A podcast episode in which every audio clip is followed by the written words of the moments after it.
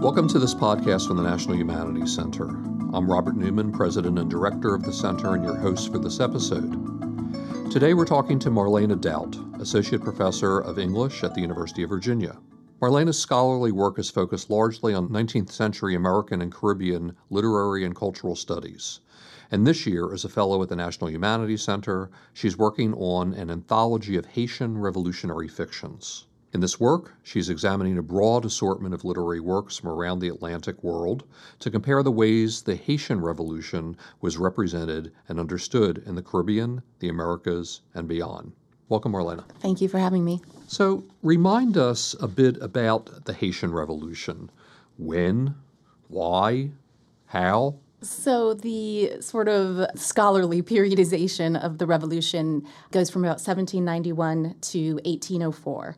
But what's interesting is the works in the collection actually sort of precede that date because there were events uh, that were important to the Haitian Revolution that ended up kind of being fictionalized before that. For example, there's a short story called Le Macandal that was published in 1787 about a, a famous uh, poisoning by a slave in 1758.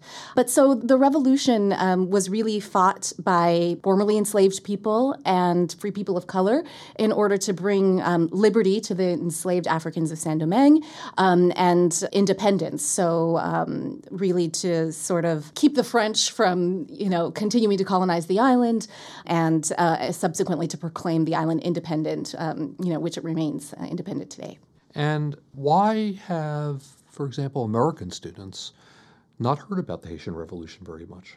Well, I suppose that the again the the sort of received explanation is that the Haitian Revolution has been silenced in world history. And what's really interesting about that is I think that's true, but I think it's a silencing that actually happens much later than the period I'm studying, which is the 19th century. This is a more recent phenomenon. In the 19th century, which is what I hope to demonstrate with this anthology, really everyone was talking about the Haitian Revolution. So far I have cataloged about 150 fictions of the Haitian Revolution novels, poetry, plays, short stories that were written about and circulated in the 19th century in Portuguese, English, French, German, and I hope one day to find some in maybe Russian or some other uh, languages to see how far the reach of the Haitian Revolution really was. So, uh, why American students aren't familiar with it is mostly because it isn't being taught, I think, although uh, that's starting to change. Um, I've had school teachers contacting me um, saying that the Haitian Revolution is a part of the Common Core curriculum curriculum now. So mm-hmm. hopefully things will be very different soon. And when you're putting together an anthology, or, or, talk to us a little bit about how you put together an anthology. I mean, you have such a rich array of texts, of documents. What's the process of selection that you're using for this particular anthology, and how do you develop the various categories that you're developing? So, I have kind of three main categories. So, in the first category are works that make passing reference to the Haitian Revolution or to slavery in Saint Domingue or slave revolt and rebellion um, in Saint Domingue. And the second category are works that are not really about maybe even slavery. Certainly, they're not about the Haitian Revolution, but they devote whole chapters, large passages, to describing the events of the revolution or describing revolt and rebellion on, on the island of Hispaniola. The third category are works that are entirely about the Haitian Revolution. So that makes up the bulk of the fictional works. But the introduction is really designed to situate that first category, which I think is also really important to the rest of the excerpts that appear. So, for example, there are three poems by Emily Dickinson in which she references San Domingo, and they're they're very ambiguous references and what do they mean what did she mean by that. Um, and so those are questions that i really kind of want to put forward and just kind of open up a conversation about in the introduction. Um, and so we can figure out together sort of what do we do with the passing reference what do we do with you know reference that's more substantial but it sort of seems out of place. Uh, there's a novel called a winter in dublin and like many good 19th century texts it's four volumes long and one of the volumes about this winter in dublin for example, takes us to Saint Domingue, and why is that? Um, why did we go there? Why was that necessary? Why was that in the writer's consciousness? So these are some of the questions I'm hoping to not necessarily answer with the anthology, but to really kind of bring forward, and I hope other researchers will find it very useful and try to answer the questions themselves. When you talk about the Haitian Revolution having been narrated through racialized lenses, what does that mean?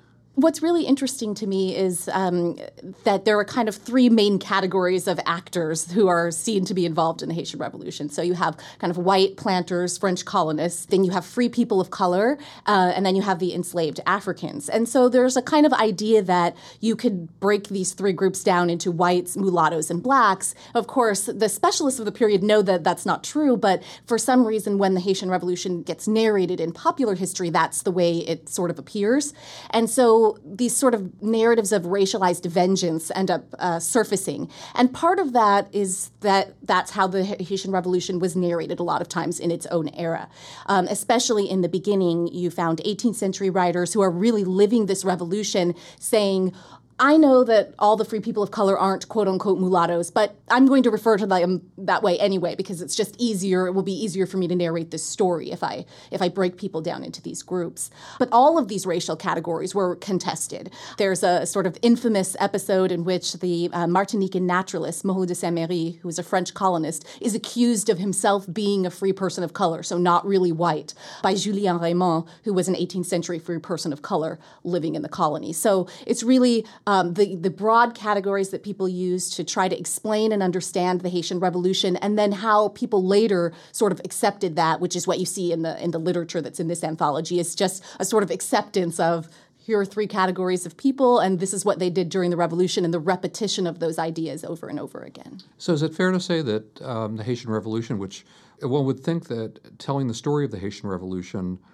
would be an inspiration for freedom from slavery or other movements to free oppression from slavery. But this racialized lens or racialized lenses did quite the opposite. Yeah, I would say so. I mean, it really kind of encouraged fears, stoked fears about racial warfare. So in the United States, you find senators on the floor of Congress, Thomas Jefferson famously, many people saying, these cannibals of the terrible republic, they want to eat whites. Uh, Victor Hugo's famous novel, Bug Jargal, claims that, you know, the philanthropists in France created the eaters of the whites, the Negroes. And so rather than viewing the revolution as a beacon for hope, which was what abolitionists wanted, like the Abbe Gregoire. Many sort of ordinary writers and journalists uh, in the United States and England and France, initially at least, you know, were pretty afraid of the Haitian Revolution. Of course, this was very different in communities of color. For example, in the pages of Freedom's Journal, the Colored American, and other black newspapers of the 19th century, where you really find that Haiti does surface and the Haitian Revolution surface as a hope, a wish for the future, and really that kind of beacon beacon that the Abbe Gregoire described it as. So you're doing a kind of transatlantic history in a sense. And could you talk to us a little bit about how doing such a history, the methodology for doing such a history, the very project, challenges some of the traditional boundaries of, of how we do history, how we receive history? Absolutely. So, one of the things I sort of thought about in organizing this anthology was you know, we tend to organize anthologies around kind of national affiliation. So, here's an anthology of US literature, or here's an anthology of British literature. But the topical anthology really is kind of um, basing the organization on what you might think of as a text network, um, to use Kirsten Silva Gruesz's and, and Susan Gillman's term. So, we're having an organization that is about some other kinds of affiliations and in this case, it's the Haitian Revolution. Um, and so, one of the things I want to be demonstrating is that these events are not just sort of retroactively being understood as uh, transnational events, but that in their own era and for a really long time afterwards, they were understood as, as events that had meaning and significance really for the entire world when you look at, um, when you go beyond fiction, which is what I did in my first book, to see that in the Netherlands, um, in Sweden, in all of these other places, uh, you know, the Haitian Revolution is being written about in Cuba, for example. Um, and so it's having a, really this transnational reach. And you're also talking about a transatlantic print culture. Mm-hmm. Could you tell us what that means?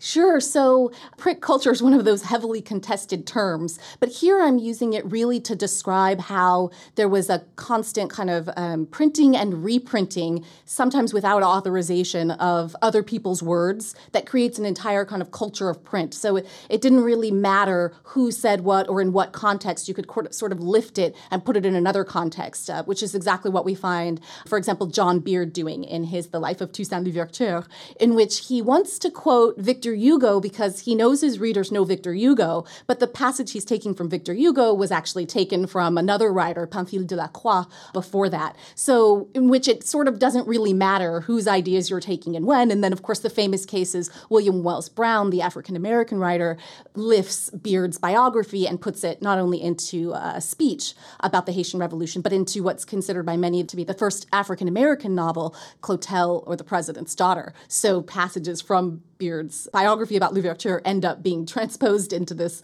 novel that really has nothing t- on the surface uh, to do with Haiti. So that's the kind of print culture that I'm talking about, a culture of repetition. So the very sort of uh, legacies of the Enlightenment, uh, the terminology that comes from those legacies, like freedom and democracy and, and equality, these are being rendered problematic via the project that you're working on. Yeah, I mean, I would say that the French Revolution and the American Revolution, they really kind of theorized what democracy looked like and freedom and independence, but they didn't materialize it, right? Because there were enslaved Africans in the colonies and on the mainland of North America. But the Haitian Revolution, rather than sort of saying, no, these terms are, are not useful because they weren't put into proper practice, really demonstrated what it would look like when freedom and equality were extended to all the members of a nation state. So really defined population of people. They were very adamant that this was, you know, not something that they were necessarily hoping to export to other colonies because that would put them in danger. But so for their entire, for their country, um, that people were going to be free and independent. Um, and so I, I see it as a contest between theorizing liberty and equality and making that actually happen, putting it into practice. But in the popular imagination and in, in, in, popular culture, in popular literature, et cetera, I'm thinking, for example, of Madison Smart Bell's novel, um, the Haitian Revolution has become increasingly central, it seems. Can you talk a little bit about a text or two or a film that does that, that celebrates it, or at least delves into it? Sure. Oh, there there are many. So um, Edouard Glissant, for example, writes his Monsieur Toussaint's play. Um, Aimé Césaire has a play about Henri Christophe called La Tragédie d'Henri Christophe. C.L.R. James wrote a play about Toussaint Louverture as well. In fact, he wrote several different versions of it. And so I think that the Haitian Revolution hasn't ever really completely gone away, but it seems to be enjoying a little bit of a revival, the kind of revival that it enjoyed in the early 20th century and then sort of went away for a while while and has now come back. And there's supposedly a movie about the Haitian Revolution, a Hollywood movie that a script has been written with Danny Glover supposed to be starring in it um, that hasn't happened. And when you read the reasons for which that hasn't happened, uh, you know, sort of editors saying, well, you know, there's not like a, a hero figure that people will relate to because the Haitian Revolution, of course, is very violent, that uh, you see that there's still a little bit of work of unsilencing that we have to do um, even as we sort of talk more and more about the Haitian Revolution.